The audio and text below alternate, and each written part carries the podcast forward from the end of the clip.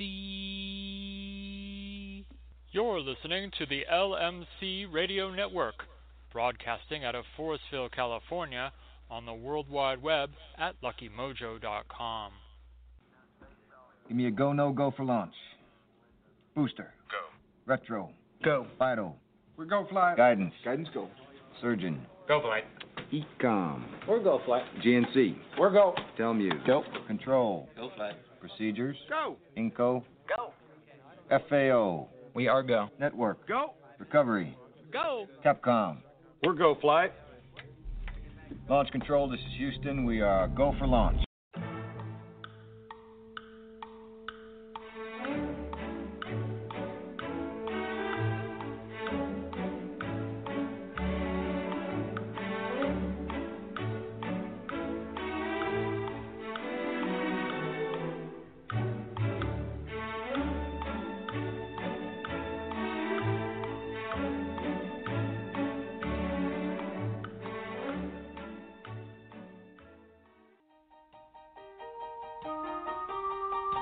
The views and opinions expressed by Professor Porterfield do not necessarily reflect the views of the sponsors or their affiliates.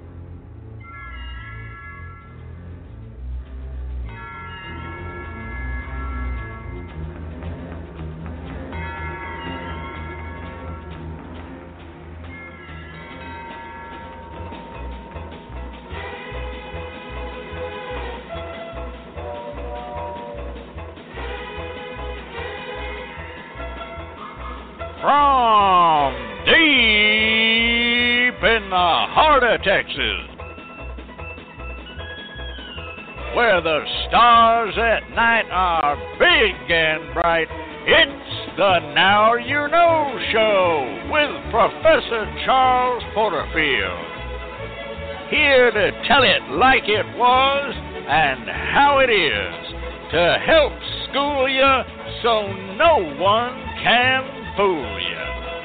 Brought to you by the good folks at the Lucky Mojo Curio Company in beautiful Forestville, California, and online at luckymojo.com. So now, without further ado, here's Professor Porterfield.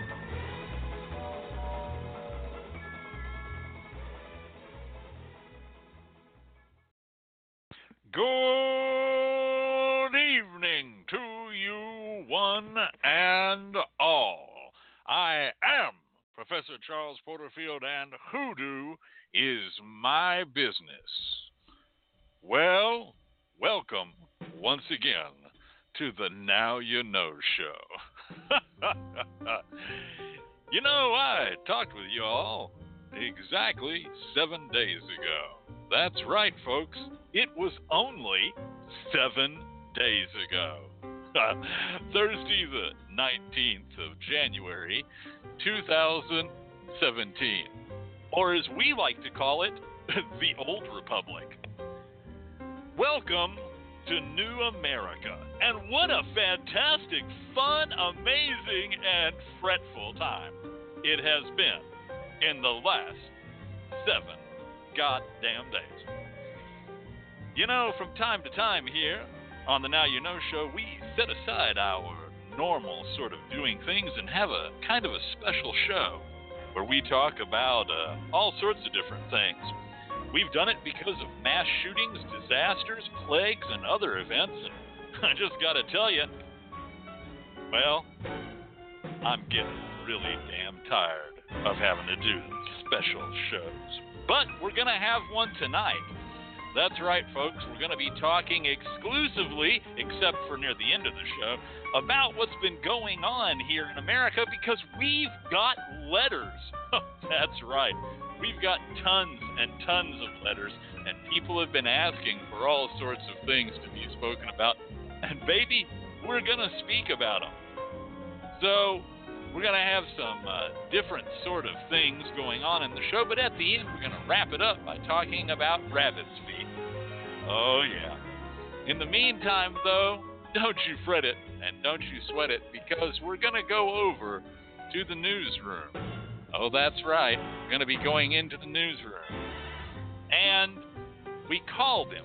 I know we called him, and I know, you know, we shouldn't do this, but uh, I've got an important announcement to make. On Wednesday, that's yesterday, of this week, with all the political brouhaha, ha ha, that's been going on, uh, we put a special call in, and we asked a special man if he wanted to come back and do the news for the next four years. And he said that he'd do it. So, ladies and gentlemen, I give you the one, the only, Phil Patchy Fogg with the news. Good evening. Today is Thursday, January 26th, the 26th day of 2017, and seventh day of the Trump administration.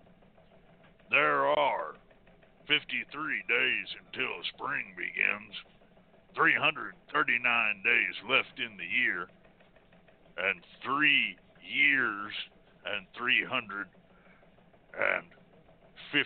days left of the Trump administration.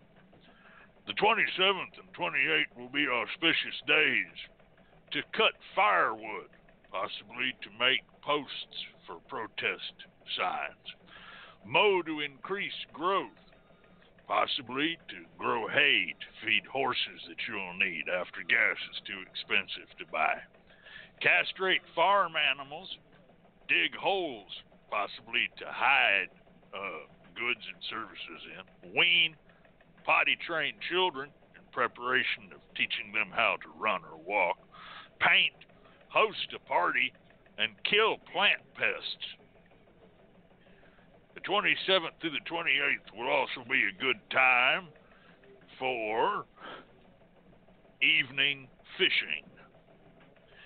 It will also be an excellent time to kill plant pests and do plowing, but poor for planting.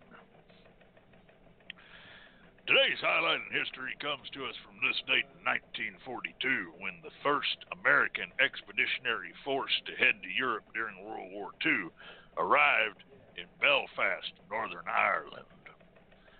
On this date in 1784, in a letter to his daughter Sarah, Benjamin Franklin expressed unhappiness over the choice of the bald eagle as the symbol of America and stated his own pres- preference, that being the turkey.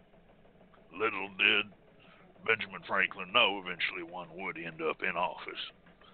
In 1788, the first European settlers in Australia, led by Captain Arthur Phillip, landed in present day Sydney. In 1837, Michigan became the 26th state. In 1870, Virginia rejoined the Union. In 1915, President Woodrow Wilson signed the Rocky Mountain National Park Act, which created America's 10th national park and began a system of national park caretakers who would someday be the only people to stand up against corrupt government. In 1939, during the Spanish Civil War, rebel forces led by Generalissimo Francisco Franco captured Barcelona. In 1950, India officially proclaimed itself a republic as Rajendra Prasad took the oath of office as president. In 1962, the United States launched Ranger 3 to land scientific instruments on the moon, but the probe ended up missing its target by more than 22,000 miles.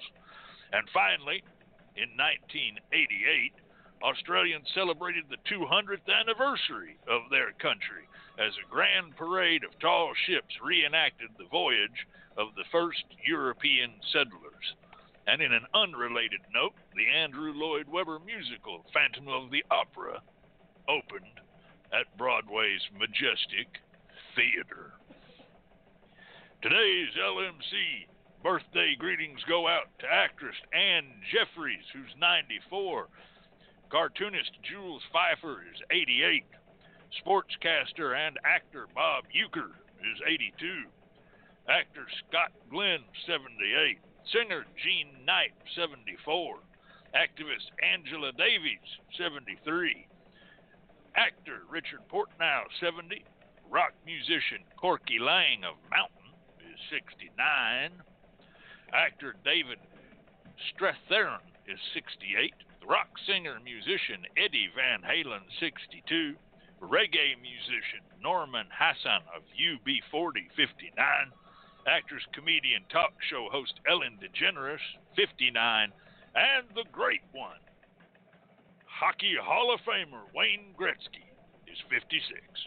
Our thought for the day comes from German poet, dramatist, and author Johann Wolfgang von Goethe, born 1749, died 1832, who said, quote, thinking is easy, acting is difficult, and to put one's thoughts into action is the most difficult thing in the world.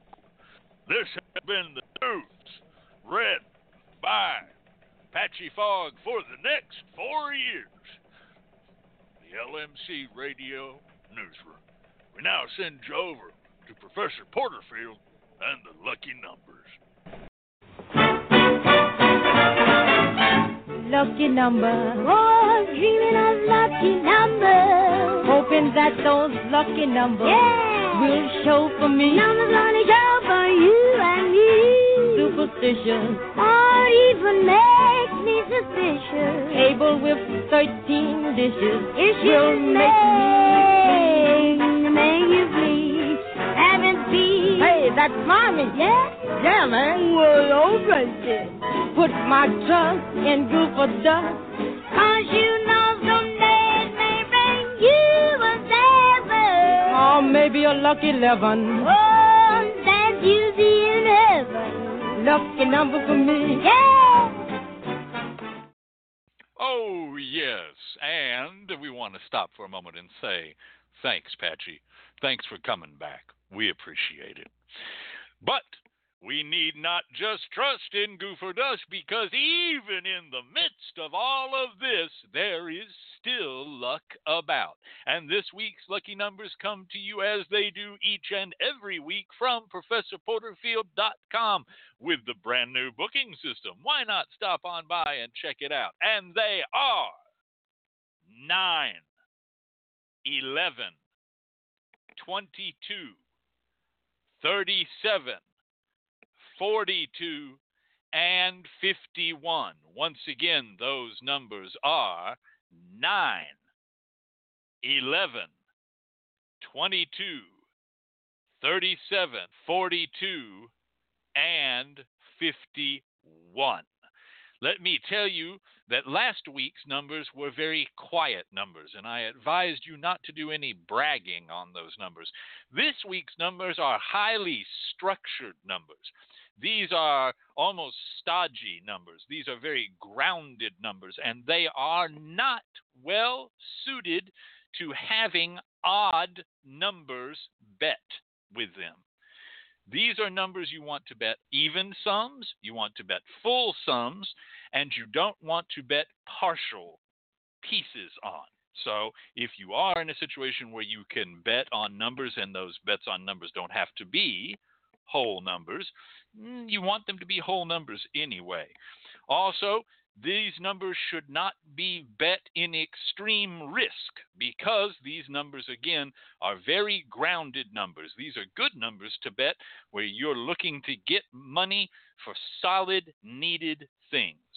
This week's lucky three digit numbers are 119, That's 119.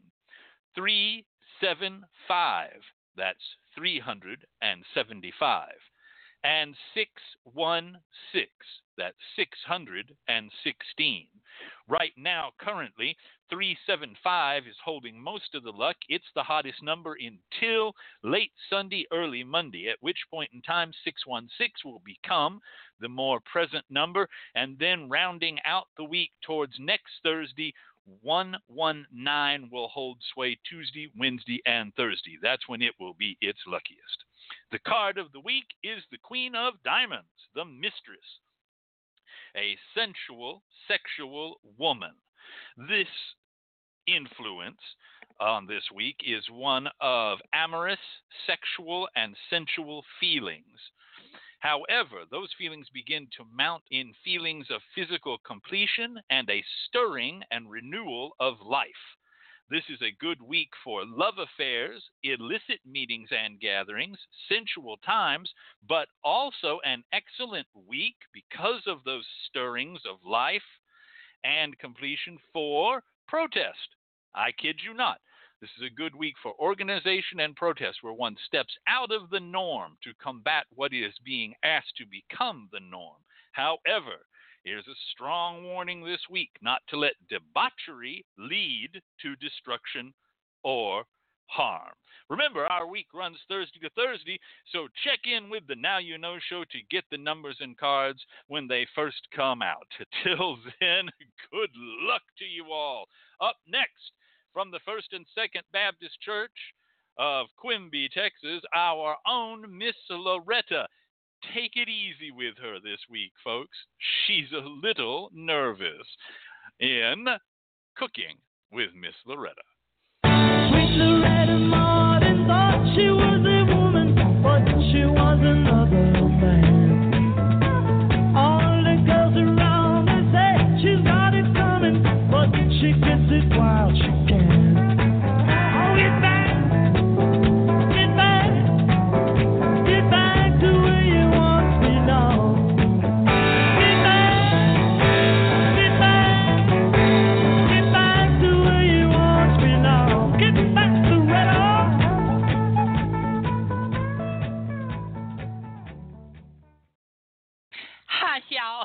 Miss Loretta here.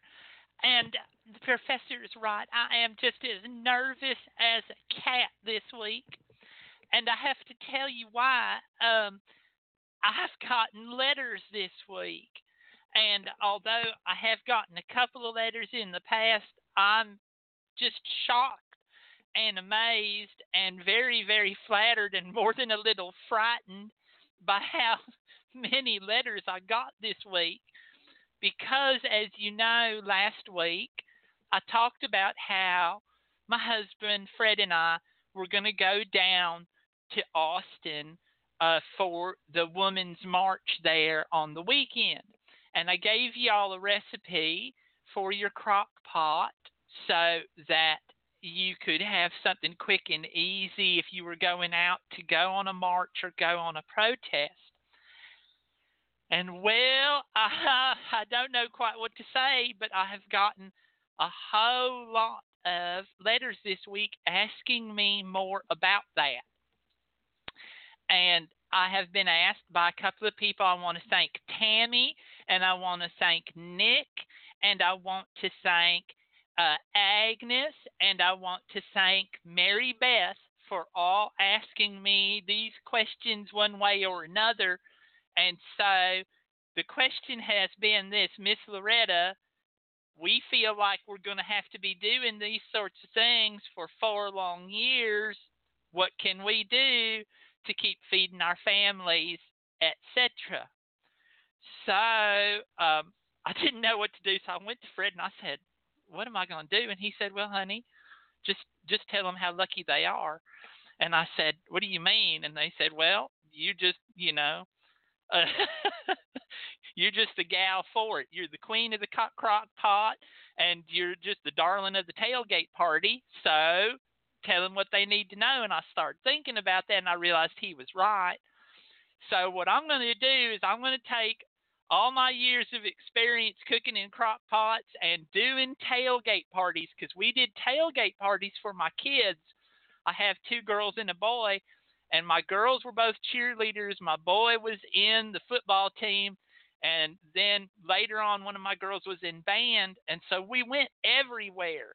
And we went to all their games and we went to all that stuff, and we had tailgate parties. If you don't know, tailgate party is that's where you go to go to the football game or the baseball game or whatever, and out in the parking lot where you have your truck or your car, primarily your truck, you put down the tailgate, the back, the back uh, of your truck, and you set stuff up there, and you cook out. Okay, you cook out in the parking lot, and there are a lot of different kind of considerations about that. And so, what I'm going to do is I'm going to start trying to bring you stuff from that experience in relationship to going out to protests. Because the thing that struck me when I was out there at, is that there was not a lot of food. People were not eating well, and we had a lot of people who weren't uh, doing very well in terms of that. We had some people who had um, hypoglycemia um, and some other issues, and we had some older folks, and people didn't seem to quite know how to do that. So what we're going to do is we're going to talk about that, and then I'm going to give you, rather than a big meal uh, tonight, I'm going to give you just a, a, a cute little side. So I want to talk to you about three things today. I want to talk to you about uh, ovens, one bags, and hay box. Start talking to you about hay box ovens, and a lot of you probably have no idea what a hay box oven is. Although some of you may, and if you do, I'm so proud of you that you know what a hay box oven is. A hay box oven is a wooden box that's filled with hay, and it's primarily um, kept in there with canvas. Okay, it doesn't have to be. It's basically just packed, super super packed with hay, and in the middle of this box, you form an area to put in a Dutch oven. And what you've done beforehand is maybe you're cooking beans or rice or a stew or something like that, and you start your Dutch oven cooking. You bring it up to heat on your stove. My grandma used to do this. She had an old wood burning stove, and uh, it was real old. and anyway, you get that Dutch oven up to heat, your liquid in it, and it has your other food, which again should be something like a rice or beans or something that takes a good deal of time to cook all the way through, or meat for your stew. You take it off of heat, you wrap it up in a towel or in canvas or cloth, and you put it in this box that's filled with hay. And the hay holds the heat in. This box up and you take it with you. It has a covering that goes on it, and you take it with you. And so what happens is all the heat has been trapped and the Dutch oven keeps cooking. You see, nowadays they sell products for just this. They sell products that go on your stove that have little locks on them that seal in the heat. That they call it thermos cooking. They call it a lot of different things. And a lot of people don't use hay anymore. They use towels. Just regular, like, you know, the kids always collected a lot of beach towels. I have no reason to understand why my children had so many beach towels because we don't live next to the ocean or anything. But my children had more gosh darn beach towels than they had anything, clothes. And so I started making one of these out of all those towels. And I would put them together. So think about that. You can start something cooking and then put it into a hay box oven and take it with you. See? And it'll be still be cooking away back there because the heat's trapped. There's another product that's like that that's called Wonderbag. And if you just go out on the internet and type in Wonderbag, it's one word, you'll find that product. It was originally invented by a lady from South Africa, And she invented it for exactly this same purpose that you could take something that's cooking and put it into this wonder bag, as she calls it, and then carry that bag with you without burning yourself. And you could go places, you could go if you had to walk or if you had to travel and you knew you were going to be hours and hours away. And the wonder bag so held the heat in that the food kept cooking inside the pot. And then finally, I also want to talk to you about a solar oven. Solar ovens are very good. I have one and I like to play with it a lot, but people say, oh, you know, solar ovens, it has to be very sunny, has to be warm weather. That's not necessarily true. You can cook a solar oven in you'll find that a solar oven will work even better in the snow because of all the reflected light.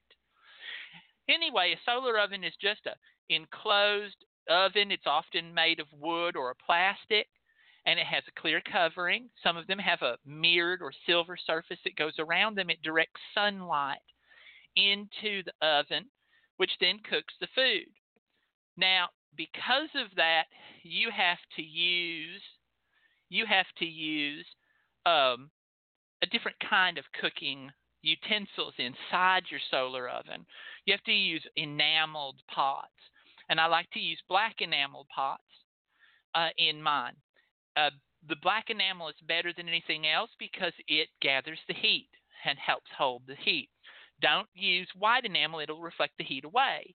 Another thing you need to know about solar cooking is this you lose no moisture when you're using a solar oven.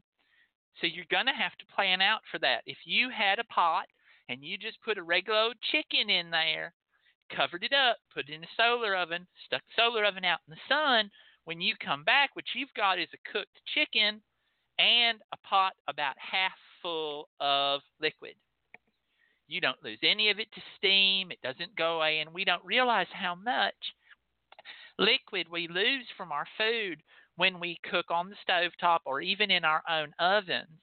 But if you think about it, if you wear glasses like me, haven't you ever ever opened the oven up and had so much steam come out of it that it fogged up your glasses? So we're losing liquid out of our food constantly, but in a solar oven we don't. So you have to think about that. You're going to have that left over.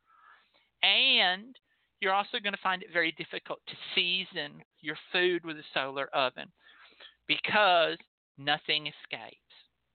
So everything you put in there, you say, oh, this is about how much pepper I like.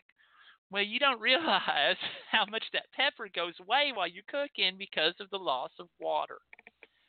So you put that much pepper in with solar cooking, you're going to come back and try to eat it, and you're going to go, oh, Lord, no. It's like eating a handful of pepper. So I advise you when you first start out, if you get a solar oven, cook without seasoning your food at all. And you will actually find the food very flavorful, much more than you are used to. I would also like to tell you that a lot of the manufacturers of solar ovens and the manufacturer of Wonderbag take money from the sales of their product to use for people who are in risk throughout the world because of environmental matters and other things. So you can actually get your little tool to help you, and it's helping somebody else at the same time. So next week I'll talk a little bit about taking small grills and little hibachis and things like that. I didn't want to start off talking about that because the thing you got to remember is when you're going out to march and protest, they're always looking for a reason to do something to you. They're always looking for a reason to grab you, to shut you down, to arrest you. And so even a regular old, you know, oh, they let you do it at the football game, but they're not going to let you do it today. Okay. So I started out with a hay box oven, a solar oven, and a wonder bag so that you can't get caught that way. And yet you can take warm, hot, delicious food with you. To that end, I'm going to give you today slow cooker cheesy bacon ranch potatoes.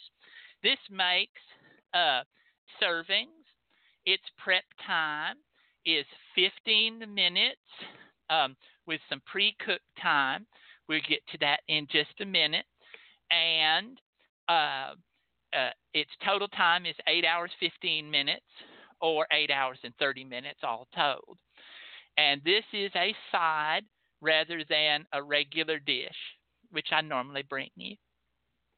Your ingredients that you're going to need for this now are six slices of bacon, three pounds of red potatoes chopped, one and one half cups of shredded cheddar cheese divided, one tablespoon of ranch seasoning, and salad dressing mix, or more to taste if you like, and two tablespoons of chopped chives.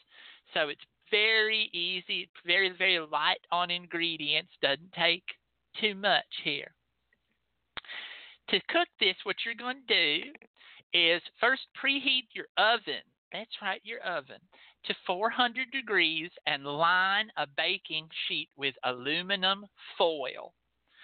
Then spread bacon in a single layer onto the baking sheet and put it in your oven and bake until the ba- bacon is brown and crispy. That's going to take 12 to 14 minutes. Then take her out of the oven, set it aside, let it cool, all right?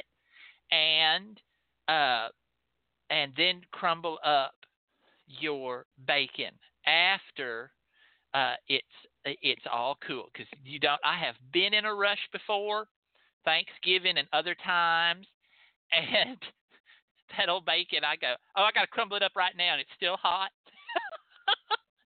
I end up burning my dang fingers. I'm sitting there.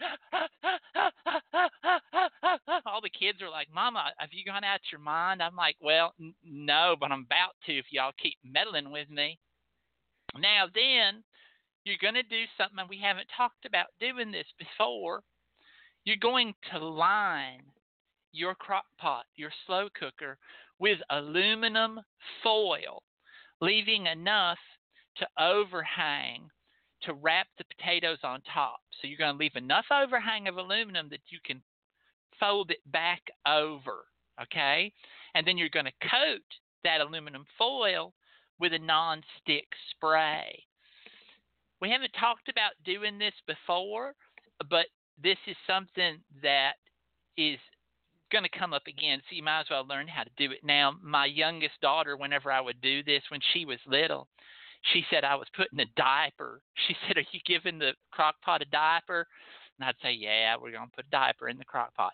But you're doing this because you can act. The aluminum foil will conduct all the heat of your crock pot. All right. So then you will place a layer of potatoes evenly into the slow cooker. Top them with cheese the ranch seasoning. This is the powdered, not the liquid, powdered seasoning, and your crumpled up bacon. And then you'll repeat that step two more times, keeping aside one half a cup of cheese.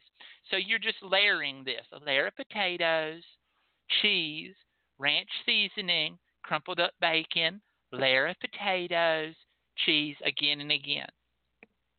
Then you'll cover the potatoes over with the leftover aluminum foil and then cover up your crock pot and cook on low heat for seven to eight hours or high heat for three to four hours or until the potatoes are tender.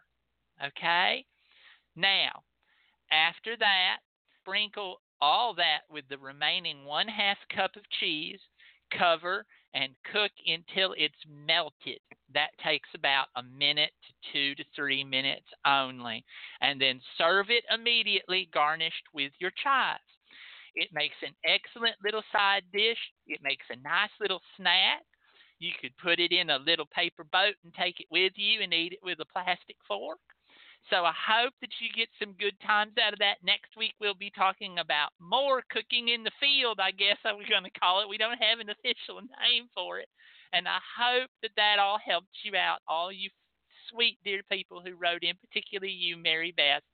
And I'll see you next week. Now we turn you over to Professor Porterfield and the pontification.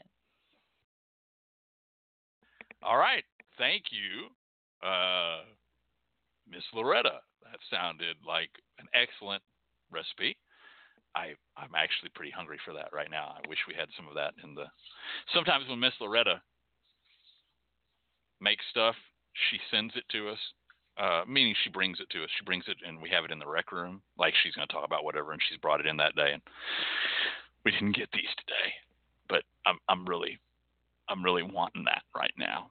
Up next this week, the pontification is going to be a little different. We're going to be talking about what's been going on in this first week and a few other things. We might even take callers if there's a desire for that. We're going to talk it out. We're not going to have a what we do section. We will have our in the kitchen section. So we're just going to be talking about uh, what do we do now? What do we do now? This to everybody that voted for Trump.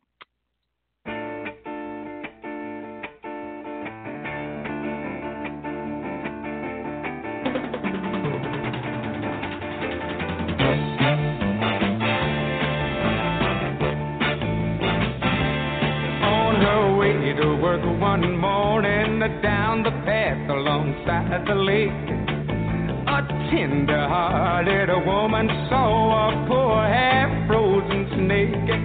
His pretty colored skin had been all frosted with the dew. Oh, well, she cried, I'll take you in and I'll take care of you. Take me in, oh tender woman. Take me in for heaven's sake. Take me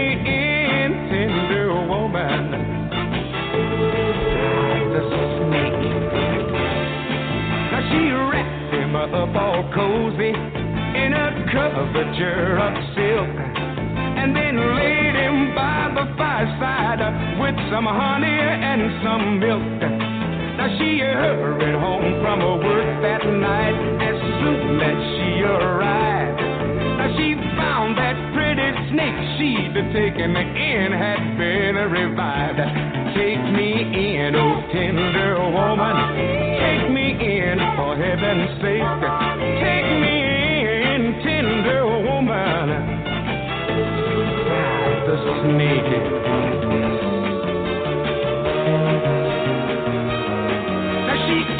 Him to her bosom. You're so beautiful, she cried. But if I hadn't have brought you in, by now you might have died. Now she stroked his pretty skin again and then kissed and held him tight. But instead of saying thanks, that snake gave her a vicious bite. Take me in, oh tender woman. Take me for heaven's sake.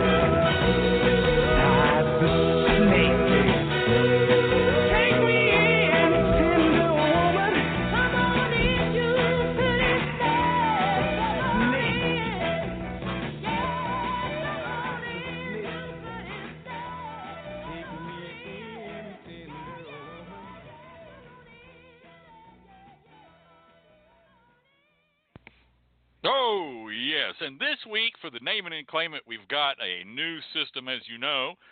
Uh, two weeks back, we were still doing brownies, and we had a request uh, that the brownies were getting a little fattening, so we went to deviled eggs and cookies. Um, this week, and for a while, what we're going to be doing is uh, macaroons. That's right, macaroons. That's right, macaroons and cookies. Macaroons and cookies. So if you get part of the answer, you get a macaroon. If you get the whole answer, you get a cookie. Okay? And you can conceivably do both. Let me give you an example. Miss Aida gets one cookie and one macaroon. She gets one cookie because she said the name of the song and the artist first to do it. She gets a macaroon because she named the song first. However, Candelo Cabezas named the artist first, so he gets a macaroon. Miss Aida said the snake, macaroon. Candelo said Al Wilson, macaroon. Then Candela, then Miss Aida said, then Miss Aida said Al Wilson, the snake. So she gets the cookie. There it was, and that was in fact Al Wilson with the snake. You knew I was a snake when you took me in. And that's what's happening right now. Welcome once again to New America. Amazing things have happened in the last seven days. And let me tell you that I have been inundated with letters. Not just Miss Loretta. Oh no, Miss Loretta's been getting letters. Poor thing, she was nervous as a cat, as she said, that she got all those letters. But they've been flooding in here too. And so we're going to try to deal with those letters.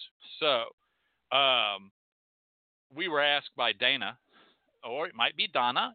I, for, I forgive me, uh, Donna or Dana. Dana asked. Uh, she said in a letter to us, but what I really want to know from a magic view is how will we survive this? Why are some people insisting on being blind? Yes, I think that they are willingly making that choice. What do we do? Then we were asked by Kylie. Kylie gave us the name of our uh, name it uh, of our pontification this week. Kylie said, "What do we do now? What do we do now?" Um, and many, many others. Some who did not wish to be quoted, some who were anonymous, etc. But uh, hey, Candelo doesn't know what a macaroon is. How the hell can someone call you a Zadie and you don't know what a macaroon is? Somebody mail that man a macaroon. Um, the, this is on everyone's lips. What do we do now? Well, I have to tell you that what a what a what a ride. What a ride, man. Seriously. I mean, holy smokes. I wow. I mean, it was the 20th. Today is the 26th, okay? I mean, 6 days, pal. First of all, let me tell you something. If you did not listen to this week's In the Street with Beverly Smith right here on the LMC radio network, do yourself a favor and go and listen to that show in the archives. You will not be sorry you did. She lays out bare faced and bald headed what has happened in the first five days. The first five days of Trump's administration. And the next day was even more impressive. Okay? Telling you, I have never seen this sort of shit in my life. Oh, I've read about it in history books. It's normally followed by pictures of ruined cities and people on fire. Okay? We have had a tremendous set of things happening. Now, inevitably in a political political discussion, someone says, "Well, aren't you just being an extremist? I mean, aren't you just exaggerating? Is it really that bad? Oh, your side always has that way. Oh, you always say things, blah blah blah." No, pal, I wish, man. Like I'm, I, I totally wish I lived in America where you know Donald Trump had stubbed his toe and we were all going, "Whoa, the asshole stubbed his tub, stove, toe stubbing asshole." You know, I, I wish. I wish he had choked slightly on a potato chip and then coughed it up like George Bush did, so we could all go, "Oh, potato chip eating motherfucker." No, I, you know, I really do. I real, I mean, I'm being honest with you. I wish, I pray that basically nothing had happened. You know, okay, but we've had a lot of things happen. Now, whatever side of the political spectrum you're on, I have to tell you that we have had some odd and unusual things transpire. Sorry about that. We had technical difficulty here. We have had some very strange things. We have had uh, divisions of the government in open revolt. Uh, you may think that's not correct. You may think that I'm I'm being uh, dramatic. I, I am not. I am not being dramatic. I would cite to you that the State Department's entire senior administrative team resigned today. That is the entire senior administrative team of the State Department up and resigned. They're gone. Just, just gone. They just said, "We're out. We're not going to do this. We're gone." Okay. Now, again, we all have different places on a kind of political compass. Some of us feel this is the answer. Some of us feel that is the answer, etc., etc. All right, that's fair. Okay, that's fair. There's supposed to be nuance. We live in America. We're supposed to see differences.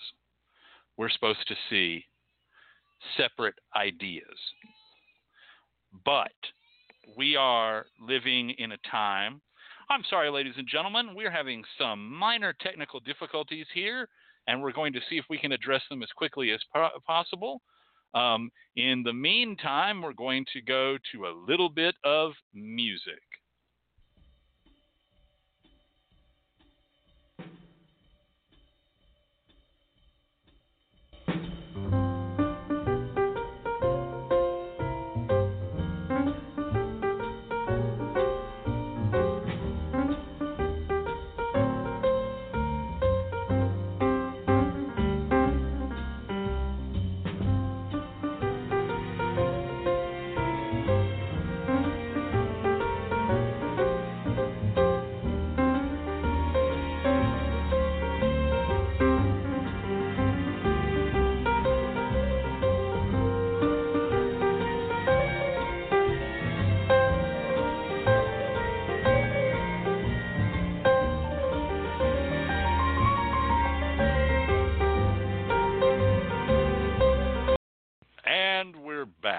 Apologize for that. Once again, we just, you know, have a a normal problems sometimes here uh, with blog talk, a few other little things. Luckily, we had a little piece of music scheduled there, and we could just fill it in. Let's get down to it. We have seen occurrences in the last six days that are beyond the pale, that are absolutely outside of the normal course of American politics. We have a president who is apparently going nuts. All right. We have had gag orders placed on divisions of the government. We've had funding cut. We have had lots of things happen, and they are unusual and dramatic things. We also have perhaps one of the leakiest, leakiest White Houses to ever exist. And the leaks are growing. And what the leaks are telling us is not good. What the leaks are showing us is a individual, all right, who is petulant, petty, obsessed with the opinion of others, argumentative, combative, a man who has to have his staffers tell him to not watch television. I'm sorry, Mr. President, we need to not watch television right now. Resistant to them, who goes, quote, from meeting to meeting, head down, eyes firmly affixed to Twitter as he tweets away.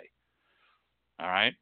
A man who leaks suggested today may be looking at using the national there's a national system i don't know you know this as part of emergency preparedness there is a nationwide system that allows the executive branch under auspices of fema etc to literally send messages to everyone in america all right like everybody will get would get a beep beep message.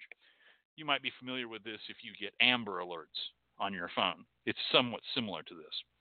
Leak today suggested that the current President of the United States would like access to that system. Let me say that again for your edification.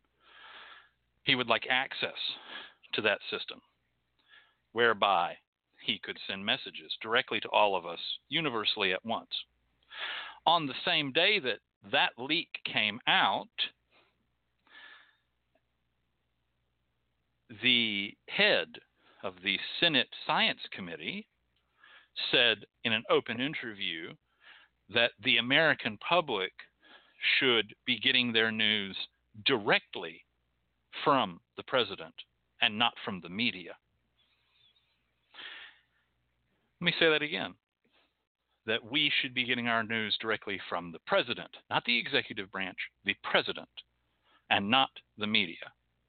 And Bannon, one of the president's chief advisors, you remember him, he's the nasty little anti Semite racist son of a bitch who started Breitbart, said in a phone interview today that the media was, quote, the opposition and the enemy and had to be dealt. The American people deserve to hear information first and foremost directly from the president, not filtered through the media.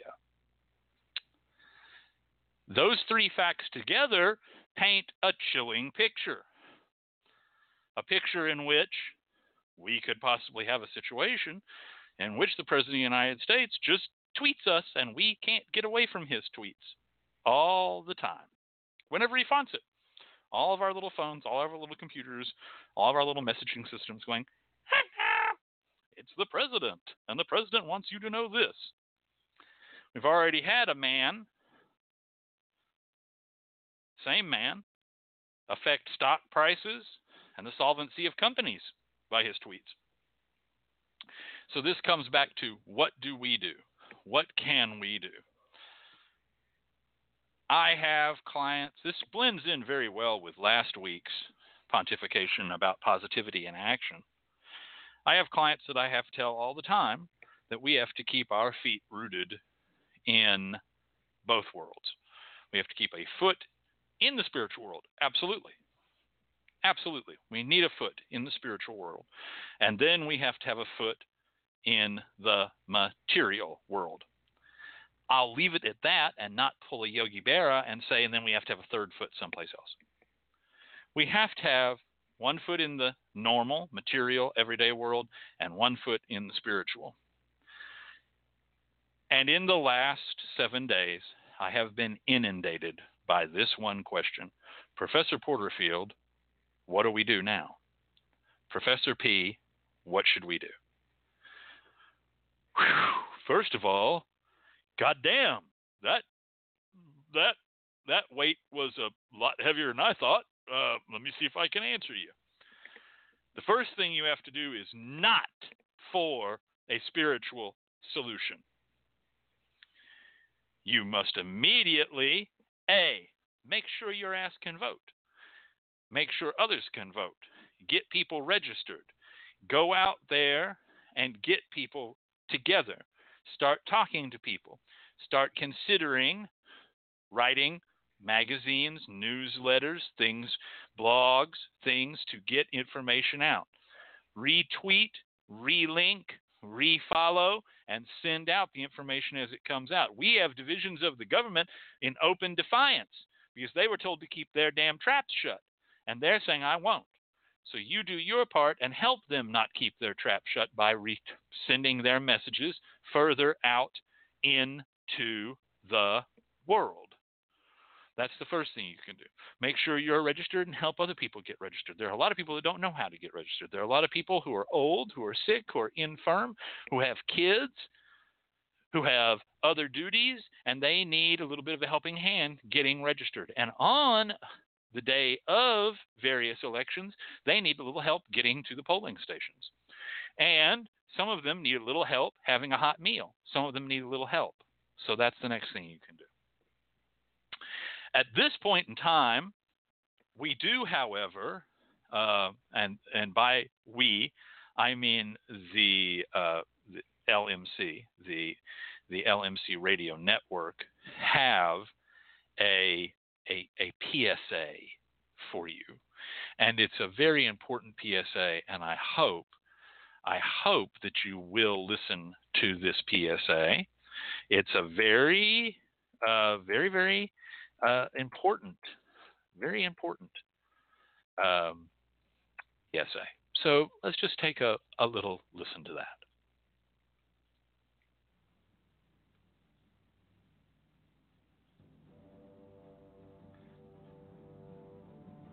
Hello, ladies and gentlemen. This is Professor Porterfield here on behalf of the LMC Radio Network. We're here to remind you over the next four years and hopefully into the future that threatening the president's life is a Class E felony. That's right, a Class E felony. This includes jokes, jibes, humor, or vague suggestions, including suggestions that may threaten the president's life or well being, even by fictional characters. That's right, ladies and gentlemen. If you were to say, gosh, I hope Gandalf does something about etc., etc., that still counts as a threat against the president's life. Please be smart and don't get caught. There are ways to protest that don't break the law, although that may be changing. But in the meantime, rather than say watch your mouth, I'll simply say watch your back. Good luck.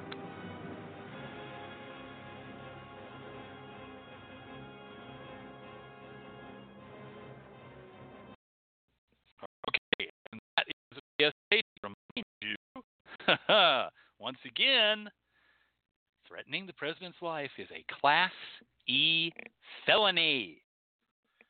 We don't need to do that. All right? Here's again, what do we do now? What we do now is we give them as little excuse as possible. Now, by that, I do not mean we fall in line. By that, I do not mean that we lockstep. By that, I do not mean we put our heads down and our shoulders level and we just do what we told. We don't give them extra opportunity. See what I'm saying? In other words, it's always been a Class E felony to threaten the president's fucking life. It's against the goddamn law. It doesn't matter who the president is, anybody that did that, that's against the law. Don't do that. What did Miss Loretta talk to you about? She said, hey, you might think about these passive ways of cooking hot food so you don't have an open flame. So somebody can't come in and pull some phony baloney shit on you about the fire marshal this or open flame that or oh you were going to try to set off a Molotov cocktail, which we know you weren't. You were trying to cook food, okay? But don't give them an excuse. Now, why do I say that? Why do I even bring that up? What the hell does that have to do with anything, Professor Porterfield? What that has to do with is this. When we go looking for spiritual ways of combating this, because of how our magic works, we must be careful that we are not seen as threatening the life and well being of the president. Let me say that again threatening the life and well being of the president. If you go on social media and say, I'm lighting death unto my enemies, doom candles on the president, left, right, and center. I'm doing every kind of magic I can so that the son of a bitch chokes on a fucking taquito and dies, dies, dies. You're a fucking idiot. Okay? You're, you're a fucking idiot. Because what you've just done is publicly threatened his well being. Remember, threats against the president can include fictional characters. If if fictional characters can be taken as you know, if you say, "I hope Gandalf kills the," all right, then and that'll get you slapped. That'll get you slapped with a, a Class C felony. I guarantee you that saying I do magic will as well. A lot of our magic involves powders. How many steps does it take before that's oh it's anthrax oh it's it's, it's whatever oh but see what I'm saying? Keep your goddamn mouth shut and watch your backs. All right? Don't be going out in public saying, I'm trying to kill the president with magic. That's the, don't do that. Because the man will come and knock on your door, probably in the middle of the night, and take you the fuck away. Okay? And the man would have come and knocked on your door and took you away if you had threatened Obama that way. The only difference is that you might have gone free after that. They might have, like, you know, kept you for 24 hours and, you know, uh, looked down your throat and looked up your birth certificate and, you know, tried to see what the fuck was on you when they realized, oh, whatever, you're crank, whatever, and let you go and put you on some big, massive list forever. But With Donnie J, you might not come home. All right? This motherfucker said today that he's all for waterboarding again. Again, they brought it up and he said, "Oh yeah, we're gonna t- we're gonna waterboard the shit out of people." Now John McCain, who I can never make up my mind if he's a rabid dog or a not rabid dog, said, "No, we're not gonna do that, Mr. President. Fuck you." So who knows where the fuck we are on any of this? Okay. The point is, be the fuck careful. Don't boast about this shit in public. Don't boast about this shit. If you're going to do spiritual work to the harm of the president, don't talk about it. Don't take pictures about it. Don't put it up the fuck on the goddamn social media. Don't do that. Next thing is you need to up your protection game. And when I say you need to up your protection game, I mean you need to up your protection game. Did, did anybody else notice what Obama looked like when he left office? Remember what Obama looked like when he went in? Remember how s- smooth and cool and slick and chic and just goddamn good looking Obama looked when he went in? And now he's gray haired motherfucker, looks like he's had the burden of the world on his fucking shoulders. That's us. That's going to be us in four fucking years. And here's why. Okay? Because we have to. Are you all listening to me? Do you all hear me? Seriously. It's not going to be good enough anymore to just protect me and mine, meaning yourself, your house. You're going to have to start protecting other people. You're going to have to start protecting those protesters in the street. You're going to have to start protecting those senators, congressmen, and members of the government and federal bureaus who break ranks. Let me ask you this. Right now, everybody's saying, What do we do spiritually? What do we do spiritually? What do we do with magic? What do we do with magic? What do we do? What do we do? What do we do? And I know you all are thinking about what curse do we do? How do we take him to the graveyard? How do we shut his mouth? How do we defy this and that? But have any of you thought, show of hands, about doing protection and safety work right now, today, for the leaks inside the White House? I mean, seriously, even if you disagree with them politically, even if like they're dyed in the wool Republicans and like you would never vote for a candidate of theirs, even if you didn't even want to go and sit down and have dinner with them, don't you think that the people who are leaking us the information that is so desperately needed right now that shows us the image of not only does the emperor not have any fucking clothes, the emperor's out of his fucking mind, don't you think they need what do you think happens to them when they get caught? You think maybe it's just a firing? Okay, sure. Maybe they just get fired. Maybe they just get fired and slapped with a fine. Maybe they just get fired and slapped with a fine and put in prison. Maybe they just get slapped with a fine, put in prison, get fired, and disappear. All right, we're we're in some serious shit here, fit kitties. All right, we have gone out our damn minds in the last seven fucking days. I have never had as much bullshit thrown at me as I have in the last seven days. Let me tell you a true story that normally I don't talk about because it's nobody's business and I ain't here to sing no sad song.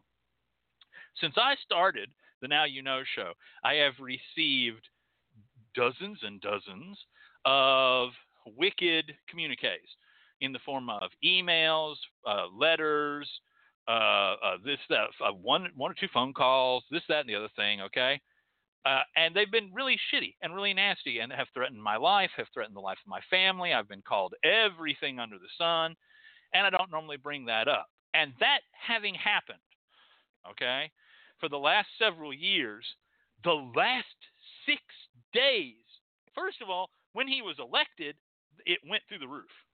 He was elected, and all of a sudden, my letter bin started filling up with die kike die, you fucking kike, you goddamn heeb, fuck you, you dirty, you this, that, and the other thing. Okay? Now, in the last six days after he was sworn in, it's off the fucking chart, people. I mean, it's off the fucking chart. Now, am I trying to get you to feel sorry for me? No. No. What I'm saying to you is we gone out our minds. These people are up in their game. Okay? I have been people have been coming at me left, right, and center. People have actually suggested to me this week that punching a Nazi is just not good. And that it that hate never helps. And that we need to come to understand people and see their side of things. And we need to have a marketplace of ideas where all ideas, including apparently Jenna fucking side, are welcome. And we need to hear out what other people have to say, apparently, including that people need to be round up and slaughtered, okay, and that punching a Nazi is a bad thing. There's a little thing at the beginning of the show, and I hope you listen to it. And the little thing at the beginning of the show each and every week says, in this sort of husky female voice, that the views and opinions expressed by Professor Porterfield are not necessarily those of the sponsor or the sponsor's affiliates.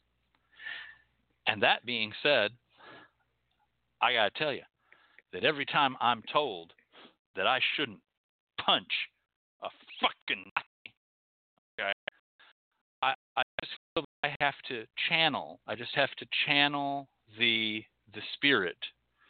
Just have to kind of, you know, channel the spirit of Jack King Kirby and just punch a fucking Nazi. I'm just sorry. It's just where I'm coming from. It's just how I'm at. And there you go. Not talking about hunting anybody down, not talking about burning anything in anybody's yards.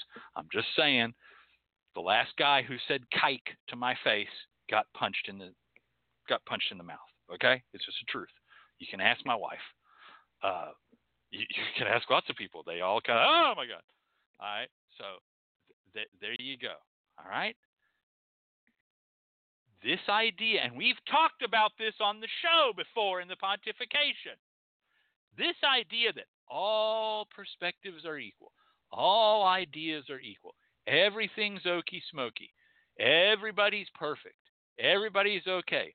To to in any way, in any time, say that we are not comfortable with not allowing every single person at heinously, heinously wrong. And we've talked about that as being bullshit on this show before. I'm going to continue to say that's bullshit. That's 10 pounds of hogwash in a five pound fucking bag. It's bullshit. I'm sorry. I don't care. Well, you're prejudiced. You're fucking right I am. Sign me up. Sign me up for prejudice against pedophiles. I am the biggest, most prejudiced, bigoted, cocksucking asshole against pedophiles that you're ever gonna fucking meet. Sign me up for being prejudiced against fucking Nazis. You bet. I'm prejudiced against Nazis. I'm prejudiced against the Klan. I'm prejudiced against white nationalists. I am prejudiced against genocidists. I am prejudiced against anyone that wants to kill groups of other people, no matter who they are. I'm prejudiced against misogynists. I'm prejudiced against all those motherfucking people. I'm prejudiced against people who are homophobic, which really it's not homophobia. You know, I mean, we all know what we're saying. That's me. I'm fucking a bigoted, prejudiced asshole against those sons of bitches. Was yesterday, am today, gonna be tomorrow. Why not come over here and join me? We've got lemonade. Come the fuck on over here. I'm prejudiced against those people. I'm not going to debate with them. The free marketplace of ideas, which is a incredibly important and valuable thing, is not there for us to sit down and go, well, now, wait a minute. Maybe raping children is okay. No, it's not. Fuck you. Well, now, wait a minute. Maybe treating women like chattel property and raping them is okay. No, it's not. Fuck you.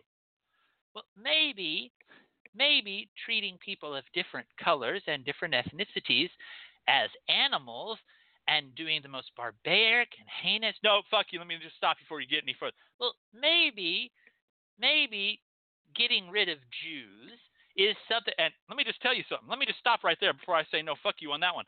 I am shocked and saddened by how many of y'all, some of y'all who's supposed to be my fucking friends, when the motherfucker says, well, maybe we need to get rid of the Jews, you go, well, now hold on a minute. Let's hear him out. Now you end up still saying he's wrong, but you spread that little moment. Like with me, all of a sudden you're like, well, no, well, you know, the Jews have no. Fuck you. I'm not in for that either. Down with this. I'm not down with this. I'm a prejudiced asshole against these fucking people. Why don't you come and join me? What do we do now? We fight. And when I say we fight, I don't mean we get in the street and we're knocking people out. I mean we fight by every way we can. Every breath is a token of resistance. Everything we do, what we say, what we make, what we create, what we let out, what we take in is a form of resistance. Oh, it's so fucking exhausting, though. You're right. It is. Don't want to be exhausted? well, I don't think they're going to give you a chance. Okay? We're talking about millions of people dying. Millions of people because they don't have proper health care. We're talking about, listen, we've been through this. We've been through this. We've been here before. Been here before. You've got to resist. You have to resist with your words. You have to resist with your acts. You have to resist with your art. You have to resist with your magic. Okay? You have to. And not everything has to be burn, baby, burn, die in a fire. There are other ways. You can protect the people that are breaking ranks. You can do protection work for them. You can do protection work for the individual protesters. What about wisdom? What about King Solomon wisdom? Listen, baby, as far as I'm concerned, I would like to put in an order right now. Uh, since I am speaking on the uh, LMC radio network, I would like to put in an order with the sponsor for a 20 gallon drum of King Solomon wisdom so I can just fucking pour that shit. Okay? On, eh, I mean, my God, we need a fucking helicopter loaded, a crop duster, a balloon, something. All right? King Solomon wisdom. All right? Seriously. We need an increase in that. So, what about using that? Essence of bend over. We need some of that essence of bend over. All right, we need all of this. Let me tell you the good news. You want know what good news is? No, by the way, it's not what a friend we have in Jesus, but apparently we do indeed have a friend in Jesus. But the good news is this Hoodoo is fucking built for this shit.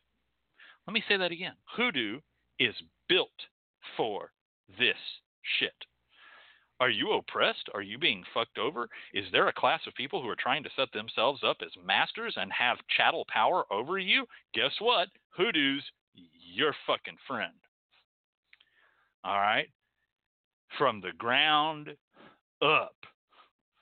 All right? Y'all gonna think I'm crazy. In four years, you're gonna see me and you're gonna be going, look at that crazy ass gray haired old motherfucker walking around with goddamn got like 800 amulets on his ass, got playing card in his hat, playing card in his boots, playing card in his goddamn gloves, wearing a goddamn Indian cent piece around his fucking neck, got a, uh, a buffalo uh, nickel around his wrist, got a fucking silver dime around his ankle, got a mirror mirror shades the fuck on, got a goddamn cane with a snake as a fucking head. Y'all gonna think I'm fucking crazy. But guess what? I'm getting through this shit.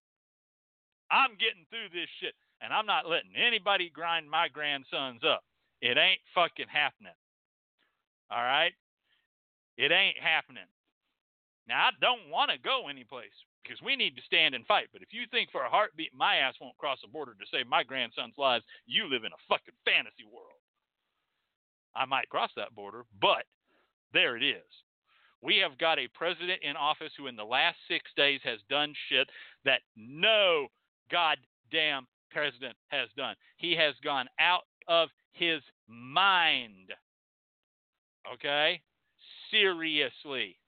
Do you doubt me? You think I'm the only fucking one? You think it's just me? Oh, Professor Porterfield's on his high goddamn horse. Professor Porterfield's losing his mind. Goddamn libtard. These Democrats. Really? Because guess what, boys and girls? On January 26, 2017, oh, that's right. That's today. Okay? The atomic scientists in charge of the doomsday clock changed the time on it to the closest time to midnight in 64 goddamn years. It has not been this close to midnight since 1953, which marked the start of the nuclear arms race between the United States and the then Soviet Union. Let me say that to you again. In 1953, the, the, the doomsday clock was set because it, it was such a dire and terrible t- time period because of the beginning of the nuclear arms race between between the United States and the Soviet Union. And and today's reset was the first since 2015. 2015. And when they when they do this, they release a little report, a statement why we did this. Okay? And they made a number of different statements. They said, well, it's because of this, because of uh, Chinese aid to Pakistan in the nuclear weapons field, um, uh, uh, problems with uh, South and North Korea. Uh, they cited a lot of different things in the bulletin. Um, and then they did something they don't normally do. They cited the influence of one individual. One individual openly hostile to progress towards even the most modest effects to avert catastrophic climate disruption and nuclear war. One individual. Can, can you guess who it was? Can you guess who it was? it wasn't me. No, no, no, no. No, no. Guess who it was? That's right. It was President of the United States, Donald J. Trump. In addition to nuclear weapons, etc., and catastrophic climate disruption, they also cited uh, cyber threats, um, the uh, conclusion that the U.S. intelligence agencies had uh, reached that Russia intervened in the presidential election to help Trump win. Uh, they said that raised the possibility of similar attacks on other democracies in the world, and uh, uh, uh, uh etc. So they moved, they moved the, they moved the goddamn hands of the clock forward. So we're now two minutes and thirty seconds to midnight. It was three minutes. Now we've lost thirty seconds. So it, it kind of not, kind of not me right? Kind of not just me going, oh, oh, it's the end of the world. It's blah, blah, blah, blah, blah. No, no, no. A lot, a lot of other people, a lot of other people are having problems here. All right. Apparently, the Women's March agitated him badly, very, very badly. He was apparently beside himself, according to leaks. Now, I keep trying to bring this back to hoodoo because this is a hoodoo show. You know, I'm not here. I'm not trying to get into uh I'm not trying to get into Beverly's business. But politics is in my business. So here I'm left with it. You got what I'm talking about? So let's bring it around to hoodoo again for a moment. Uh, Rick Joyner. Do you know who Rick Joyner is? You'd love him. Rick Joyner is a very famous, well known right wing pastor and pundit. And Rick Joyner um, on the 23rd uh, said he made a video. And in this video that he posted up to his Facebook page and other places, uh, he declared that the previous previous weekend's uh, Women's March on Washington was, and I quote, a blatant manifestation of the Jezebel spirit. Let me go over that with you one more time. You you might you might have lost that. The Women's March on Washington. Now, there were women's marches everywhere on uh, seven continents, uh, but the one on Washington, the one on Washington specifically, I'm sure he felt this way about the others, but he didn't say that. So we're going to try to be fair and only credit the crazy man by his crazy words. And what the crazy man said in his crazy words were that the Women's March on Washington was, quote, a blatant manifestation of the Jezebel spirit, end quote. And he suggested that this was brought about because Satan, no less a figure, no less a figure than Satan, master of lies, prince of darkness, king of hell, Satan, knows that he, meaning Satan, is about to be cast out of America thanks to the policies and actions and upcoming policies and actions of President Donald J. Trump. Well, first of all, I spoke with Troll Towelhead just yesterday. Uh, we had a lovely conversation. Um, we stayed on the phone for a, a little bit of time, uh, uh, awaiting Catherine Ironwood to meet with us, and we had a lovely conversation, a lovely time. And Troll Towelhead, the Grand Mufti of Satanism, did not once mention to me that Satan was afeared of being kicked out of America, which I guess is a passport issue. I'm really not sure. Is that a visa thing? Anyway, uh, never mentioned it to me once. Never mentioned it to me once, and he'd know. Okay, there's a man in the know. This is a Grand Mufti. This is Grand. Do you think a Grand Mufti doesn't know? Right? So, I, again, I'm very confused about how that would take place. Um, like, uh, like, is it a visa thing? Is Satan in America on a temporary, like a work visa? Does he have diplomatic immunity? Do you know? Is there an embassy? I I just don't know. Joyner went on to say that quote there was a meanness, there was a rage in in the women who participated quote that was very unattractive. Oh, see, if women aren't attractive, then what do they do? Lamenting, he lamented that they were crude, okay, and that they said things and and had things written down on his on their placards and their protests that he had not heard while he served in the Navy. Let me just stop there for a minute and say that my father served in the Navy. I have a great uncle who served in the Merchant Marines, and my grandfather served in the Seabees. That's the construction battalion, which is also attached to the Navy. And if if if Joyner didn't hear language in the Navy that was worse than that was on the signs and language being protested in the Women's March, I'm not sure what Navy he was in. All right? I just don't know. Apparently, this is some other Navy that my grandfather, father, great uncle weren't the fuck in. Okay? Uh, some other Navy. Anyway, that anyway, he says that quote while he was in the Navy, he quote didn't see it as bad as what's coming out of some of these women during that women's march in D.C. End quote.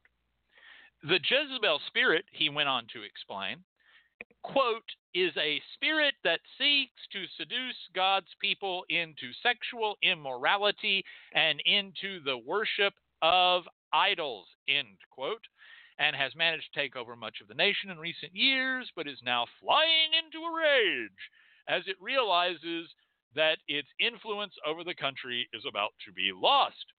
Why was there such a rage? He asked. He says, quote, I think it's because that Jezebel spirit is about to be thrown down in America and I think much of the world, and it knows its time is short. As you see in the book of Revelations, whenever Satan is cast out of heaven, he comes to the earth with a great wrath. I think that's what's been going on here too, and I think Trump a real serious threat to the general Jezebel spirit. End quote. Rick Joyner. Okay.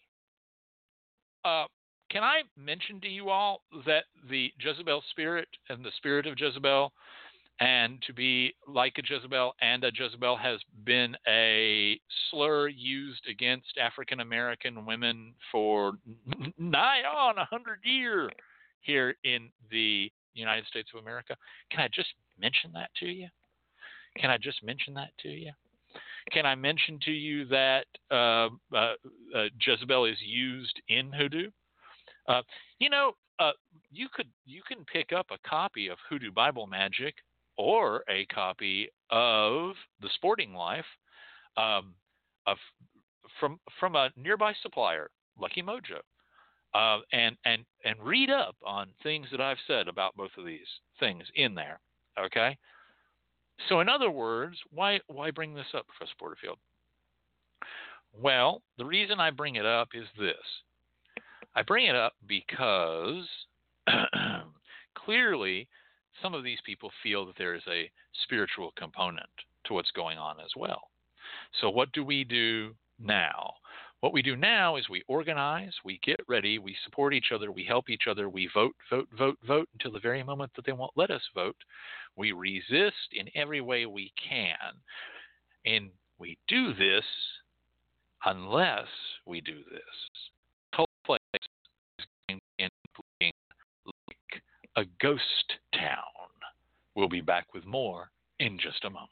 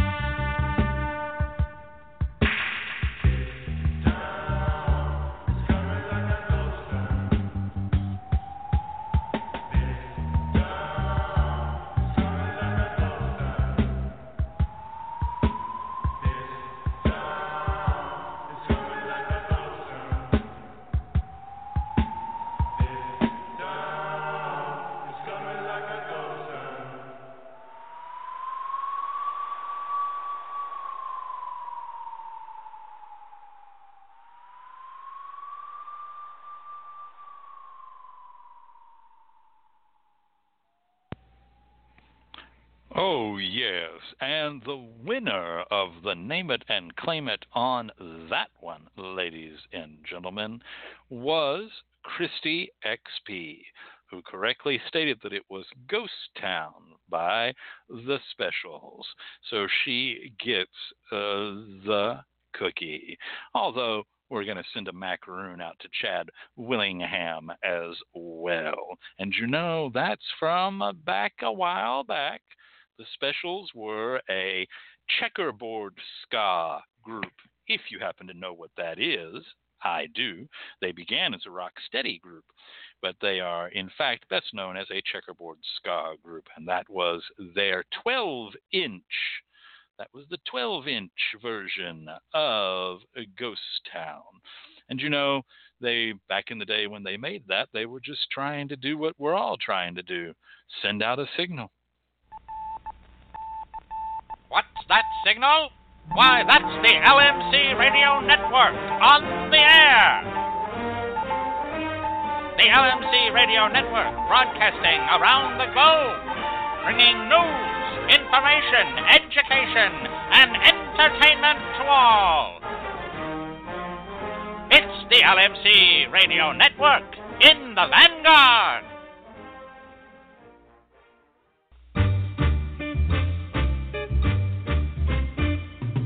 The LMC Radio Network is a media alliance whose excellent shows include The Lucky Mojo Hoodoo Hour with Catherine Yronwode and Conjurman Ali, Sundays 3 to 4.30, Candelo's Corner with Candelo Cabezas and Michael Carell, Mondays 5 to 7, The Crystal Silence League Hour with John St. Germain, Tuesdays 5 to 6, In the Streets with Beverly Smith, Tuesdays 6 to 7, Fit and Foxy with Madame Nadia and Jaya Danya, Wednesdays 6 to 7, the Now You Know Show with Professor Charles Porterfield, Thursdays 6 to 7.30. The Witch, the Priestess, and the Cauldron with Elvira Love and Phoenix LeFae, Fridays 6 to 7. And Liquid Libations with Andrea Weston, Saturdays 5 to 7. All times Pacific at 3 hours for Eastern, sponsored by the Lucky Mojo Curio Company in Forestville, California, and online at luckymojo.com. Oh, yes, and we send out our dear thanks to uh, Troll Towelhead Chief Engineer here at the LMC Radio Network for that update of our shows here each and every week. Now we're going to do something a little different because here's a word from our sponsors. From, well, me. That's right. Normally it's somebody else, but tonight I drew the short straw. Hello, friends. This is Professor Porterfield here to talk to you about the Lucky Mojo Curio Company of 6632 Covey Road, Forestville, California. Friends, did you know that Lucky Mojo is both an online magical shop and a real magical store that you can visit? It's true. I've been there. They carry a full line of handmade spiritual supplies, including occult oils, incense, powders, candles, herbs, mojo bags, spiritual soaps, books, and spell kits. For those who cast magic spells, love spells, money spells, and protection spells in the African American hoodoo, pagan magic, and other witchcraft traditions. Who am I talking about? I'm talking about the Lucky Mojo Curio Company of 6632 Covey Road, Forestville, California. Won't you take some time and go and visit them? You can bring the family. The kids will love the train set, and you can sit and watch it go around and around all day as a beautiful parade of colorful cars cast by your eyes. And then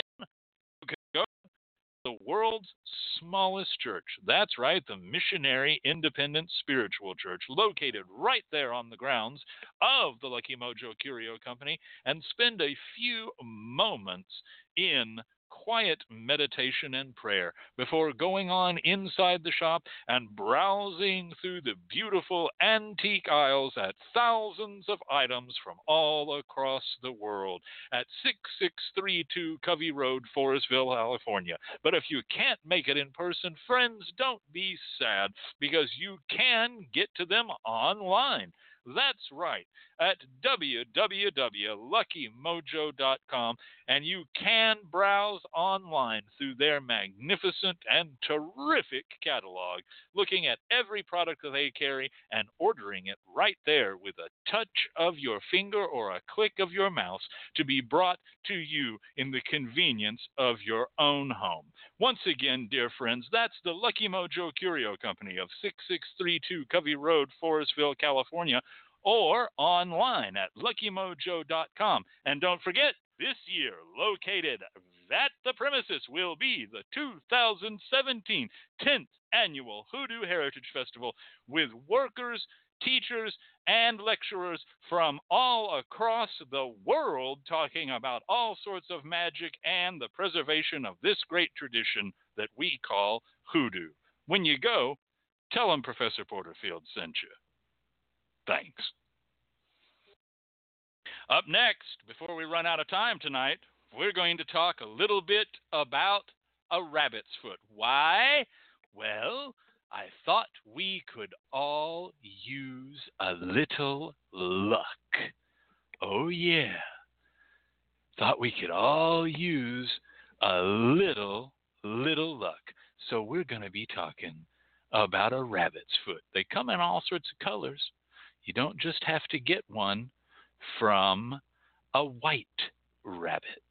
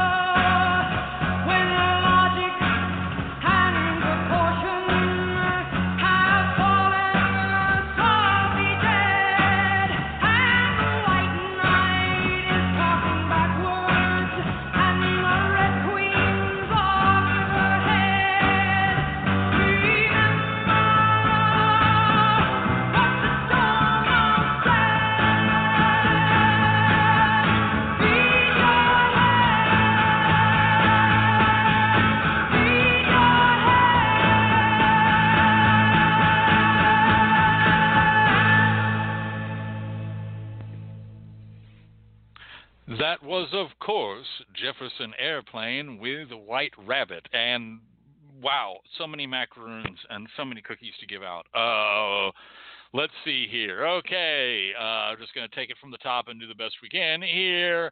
Macaroon for Troll Towelhead for naming the song. Macaroon for Troll Towelhead for naming the group. Macaroon, uh, let's see, da da da da da da da. Cookie!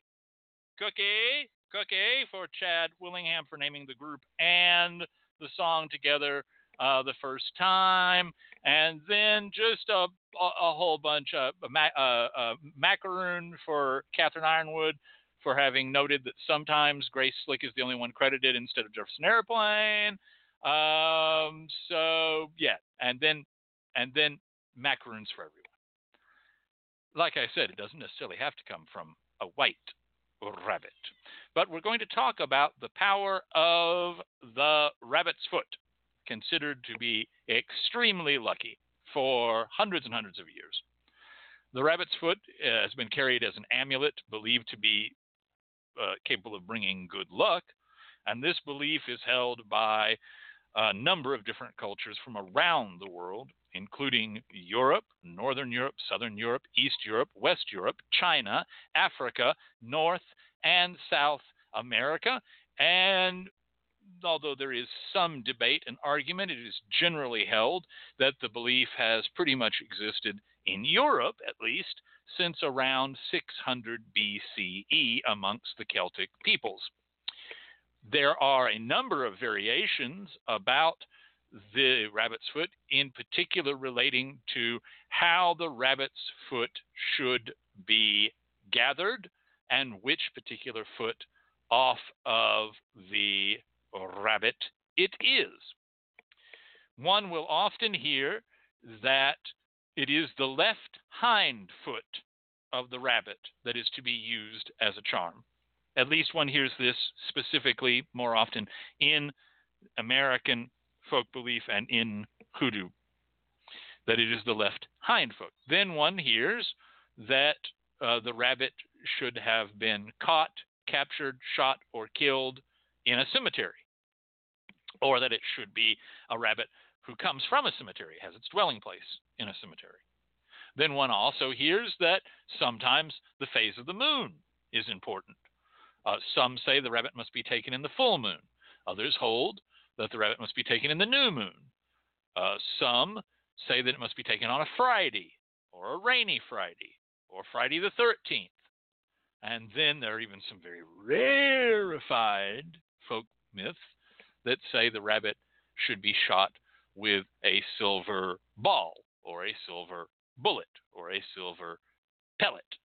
And then finally, some say that the foot must be cut off while the rabbit is still alive. So there are a variety, a variety of different discussions going on here, different information going on. No matter what, we know that the rabbit's foot, dried and preserved, is often carried by gamblers and others who seek to have luck brought to them. Uh, rabbit's feet uh, have been sold for generations. Sometimes you see that the rabbit's foot has been dyed a variety of colors, which matches a certain condition. So, in other words, a green rabbit's foot to bring luck with money. Uh, you also see a yellow rabbit's foot for that, red rabbit's foot to bring luck with love, etc., etc. Historically, um, there has been some fame around the rabbit's foot. Uh, uh, Theodore Roosevelt uh, was given a gold mounted rabbit's foot by John L. Sullivan. Uh, uh, there is an anecdote, it may be, we don't know if it's true or not, from 1905 that tells that Booker T. Washington and uh, Baron Ladislaus uh, Hengelmüller, who was the ambassador from Austria, um, were both at the White House to speak with President Roosevelt and got their overcoats mixed up between the two of them when they left. And uh, the Baron took Booker T. Washington's overcoat. Booker T. Washington took the Baron's, and that the Baron did not notice, the ambassador did not notice that the coat he had taken was not his until he went through the pockets to find his gloves and instead found the left hind foot of a rabbit. Uh, so this comes up a lot. We find it in many blues lyrics.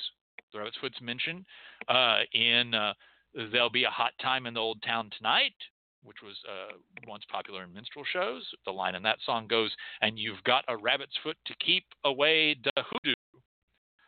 Uh, there's also Rabbit Foot Blues by Blind Lemon Jefferson.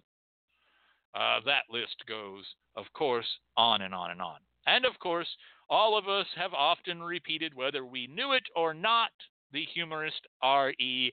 Shay, who is credited with being the one to come up with the witticism that, uh, you know, you can depend on the rabbit's foot if you will, but remember, it didn't work for the rabbit. However, to get a rabbit's foot working, most folks say that it needs to be dressed. And the most popular f- substance to dress a rabbit's foot with is, of course, Van Van oil, uh, which is wildly and widely popular in the South to anoint amulets of all.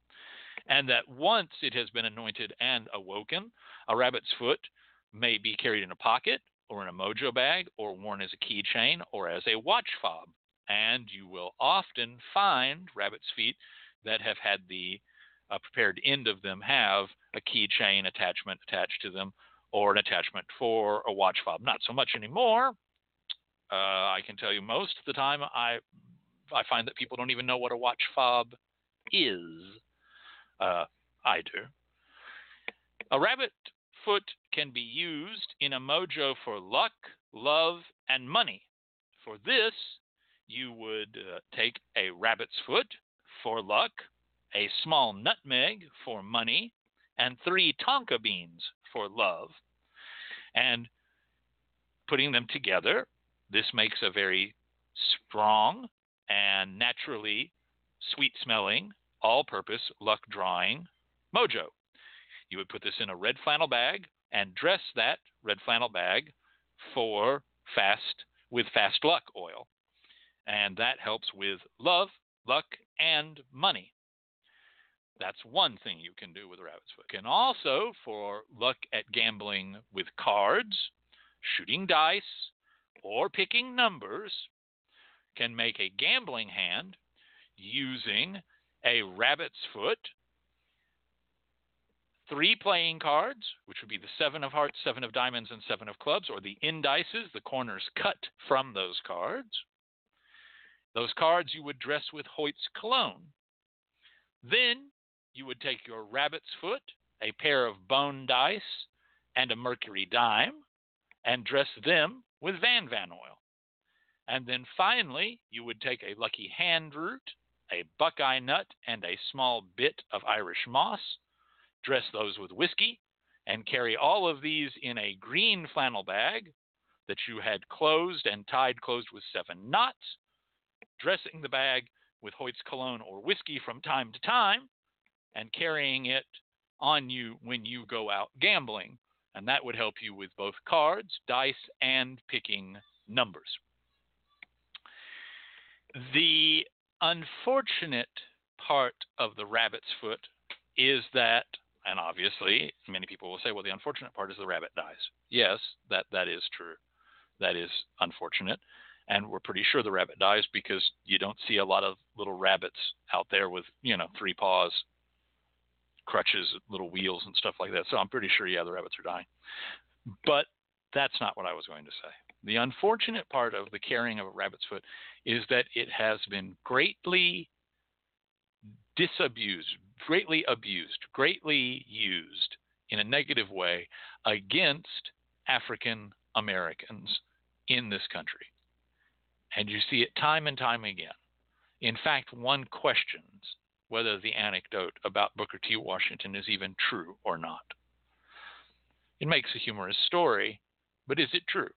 Is it true, or did the newspaper at the time print the story as a slur against Booker T. Washington?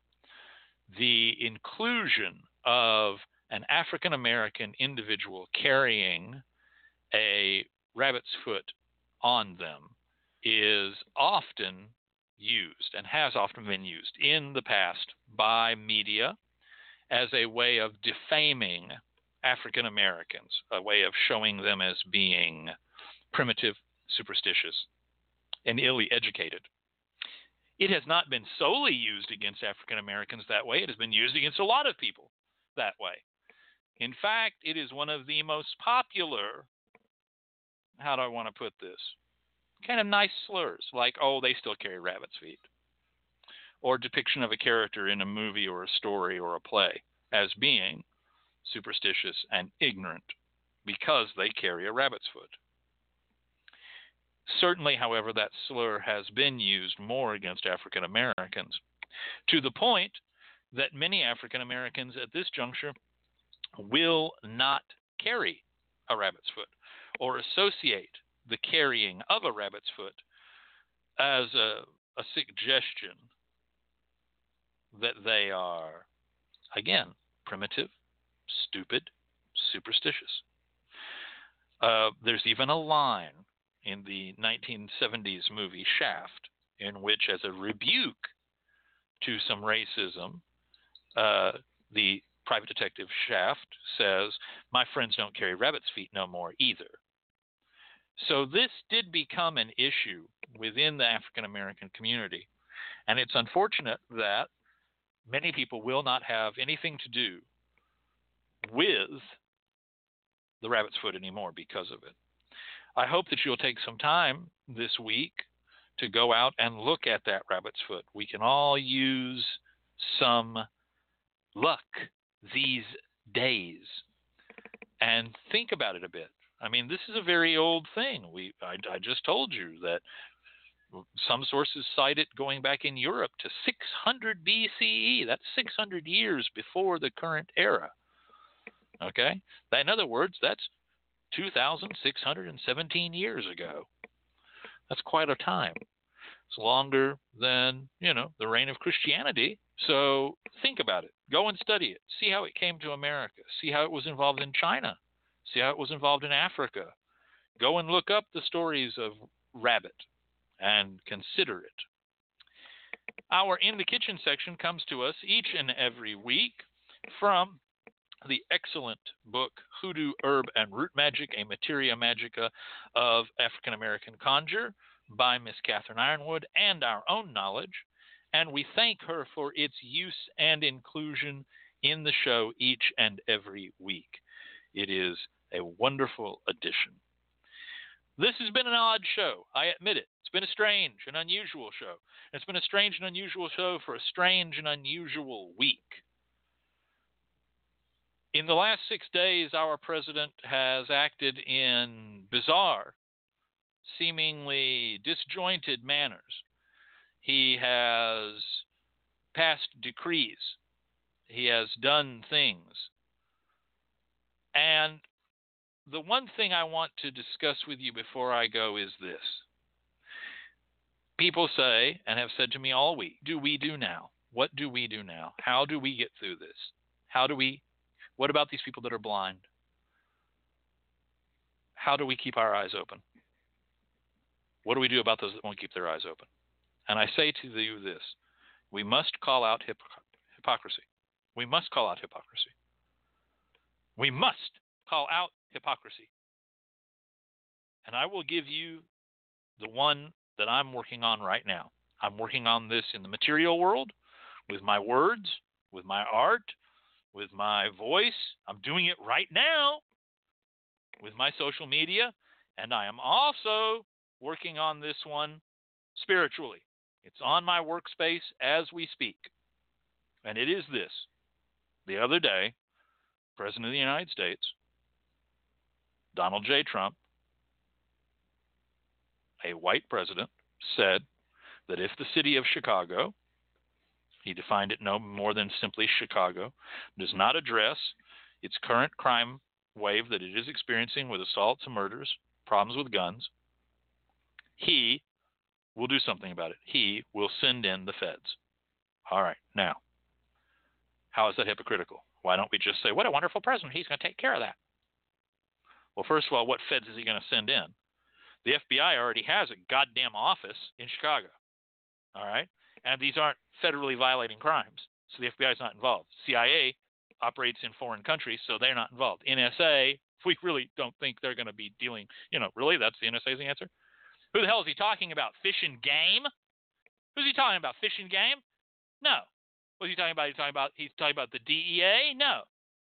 He's talking about the ATF? Maybe. Maybe. Likely, he's talking about the National fucking Guard. And why is the National Guard sent in? Well, the National Guard is sent in under martial law. So he's talking about violating posse comitatus.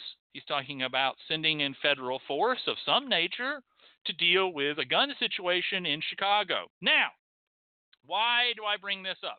I bring this up because I guarantee fucking you that if eight months ago the black president of the United States Barack Obama had said, if this American city doesn't do something about its gun problem, I'm sending in the feds. All of these people who voted for Trump would have lost their fucking minds. And they would have said, he's coming for our guns. He's a dictator. He's a dictator. And now they have no problem with it. And that, my friends, is hypocrisy.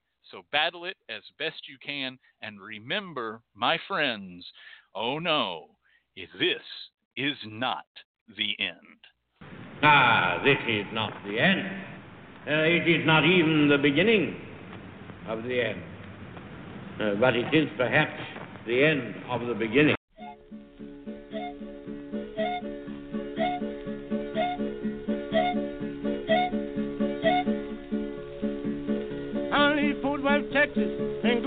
To Texarkana, and double back to Fort Worth. I'm on down to Dallas, train calling Katy, coming through the territory in Kansas City, and Kansas City St. Louis, and St. Louis, Chicago. I'm on my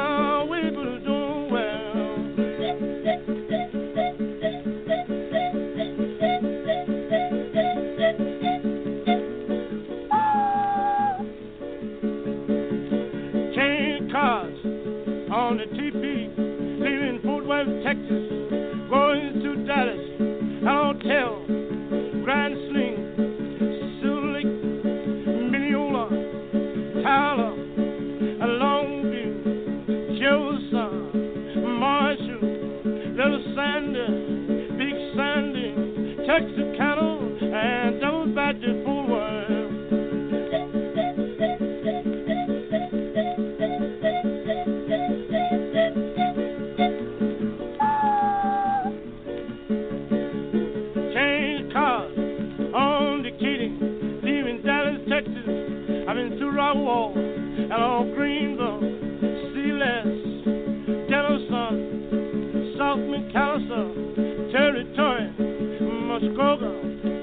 Wagner, Horse, Kansas, Kansas City. So did you? Then I changed cars and jumped in. Louis.